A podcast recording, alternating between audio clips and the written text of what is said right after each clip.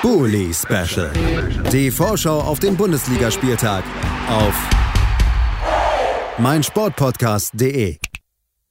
Herzlich willkommen zurück zum Bully Special auf meinsportpodcast.de. Wir sind beim fünften Spiel in unserer Besprechung des 23. Spieltages angekommen. Eben gerade, da haben wir über das Spiel von Arminia Bielefeld gesprochen. Die haben es ja in den letzten Wochen zumindest so ein bisschen geschafft, sich wieder frei zu schwimmen, hatten eine sehr gute Serie und äh, konnten dem Abstiegskampf oder zumindest den Abstiegsplätzen mindestens temporär entkommen. Das gilt nicht für den Hausherrn im nächsten Spiel, über das wir sprechen wollen. Wir sprechen über das Duell zwischen Stuttgart und Bochum und das tun wir gemeinsam mit Lennart Sauerwald von rund um den Brustring. Hallo Lennart. Hallo, grüß dich.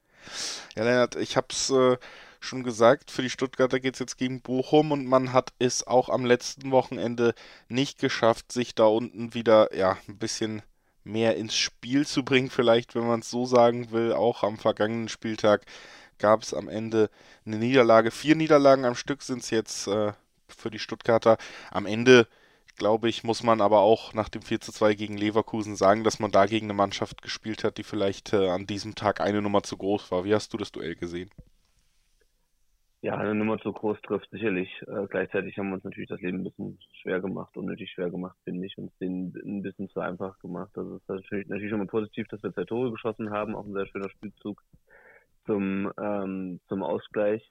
Ähm, aber ja, wenn du dann halt wieder so, so, so einfach Tore kassierst, also schon diese, dieses Tor von, von Diaby, wo dann irgendwie drei Leute völlig unkoordiniert hereinkrätschen und er den Ball halt wiederbekommt. Ähm, klar, du hast natürlich eine ziemlich gute Qualität, das siehst du schon an dem Abseits-Tor von, von Wirtz, wie der den Ball quasi auf den, auf, auf den Fuß bekommt. Ähm, das ist schon gut. Das stand halt zum Glück für uns im Abseits. Aber wenn du halt siehst, dass du direkt nach dem, nach dem Ausgleich direkt wieder das Gegentor kassierst, äh, durch eine Standardsituation, es wäre so, sowieso schwer gewesen, da Punkte zu holen, aber wir haben halt, haben uns halt, wie schon in den Spielen zuvor, einfach ein bisschen zu doof auch angestellt.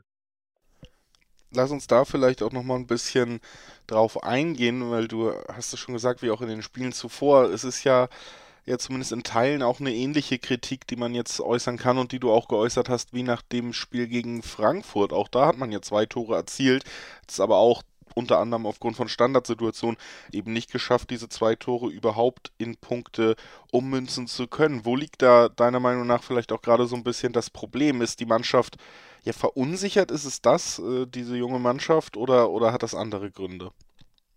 Also es ist auf jeden Fall Ver Verunsicherung äh, und die führt glaube ich, auch einfach zu so Fehlern. Also ähm, es waren auch ganz viele Fehler einfach bei uns im Aufbauspiel, wo du Fehlpässe spielst und dann Leverkusen sofort ins Gegenpressing kommt und du ja, ja, wie gesagt, einfach das Leben selber schwer machst. Das ist Verunsicherung. Ich, und ich hätte es, glaube ich, auch schon in einer der letzten Sendungen gesagt, vielleicht macht sich die Mannschaft auch dann ein bisschen zu einfach in ihrer Verunsicherung, ähm, dass dann einfach da irgendwie Schlampigkeit reinkommt, weil man irgendwie, ja, keine Ahnung, sich ein bisschen ja, keine Ahnung, so ein bisschen die Bereitschaft fehlt, sich da aus dieser, sich von dieser Verunsicherung zu lösen.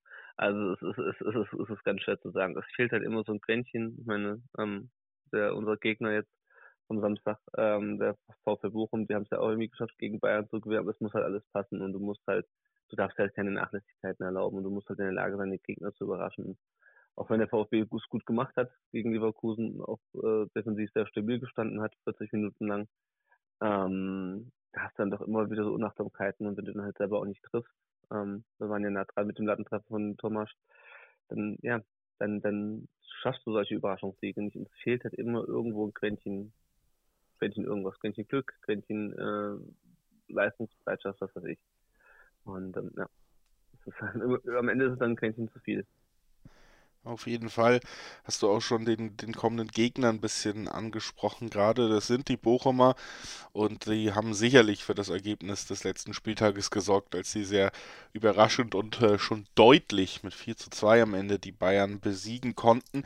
Generell kann man sagen, Bochum eine Mannschaft, die hier im Bully Special eigentlich immer auch von den Gegnern eher gelobt wird, beziehungsweise skeptisch oder ungern gesehen wird, wenn man mit den Experten der gegnerischen Mannschaften von Bochum redet. Denn ja, das sieht man mittlerweile auch an den Punkten. 28 Punkte gesammelt, da ist der Sprung mittlerweile fast äh, näher in die obere Tabellenhälfte als der Weg nach unten nahe liegt. Deswegen, sie haben es geschafft, sich sehr gut in der Bundesliga zu etablieren. Wie siehst du den Gegner jetzt und was erwartest du dir auch für ein Spiel aus Stuttgarter Sicht?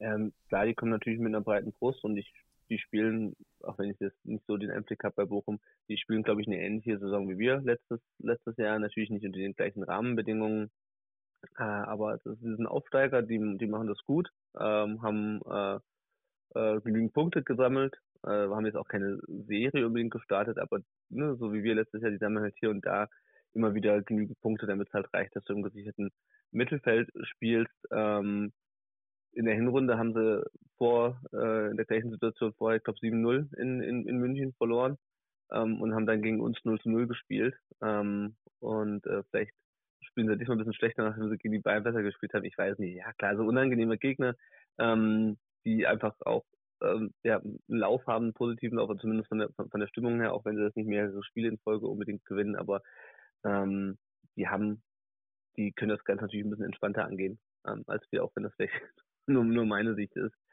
Ähm, ja, der VfB muss da einfach, der, da muss für uns sofort die, die Spannung drin sein. Ne? Die Spannung wird bei denen schon, schon auch drin sein. Ne? Die wollen so den Klassenverbleib so schnell wie möglich klar machen.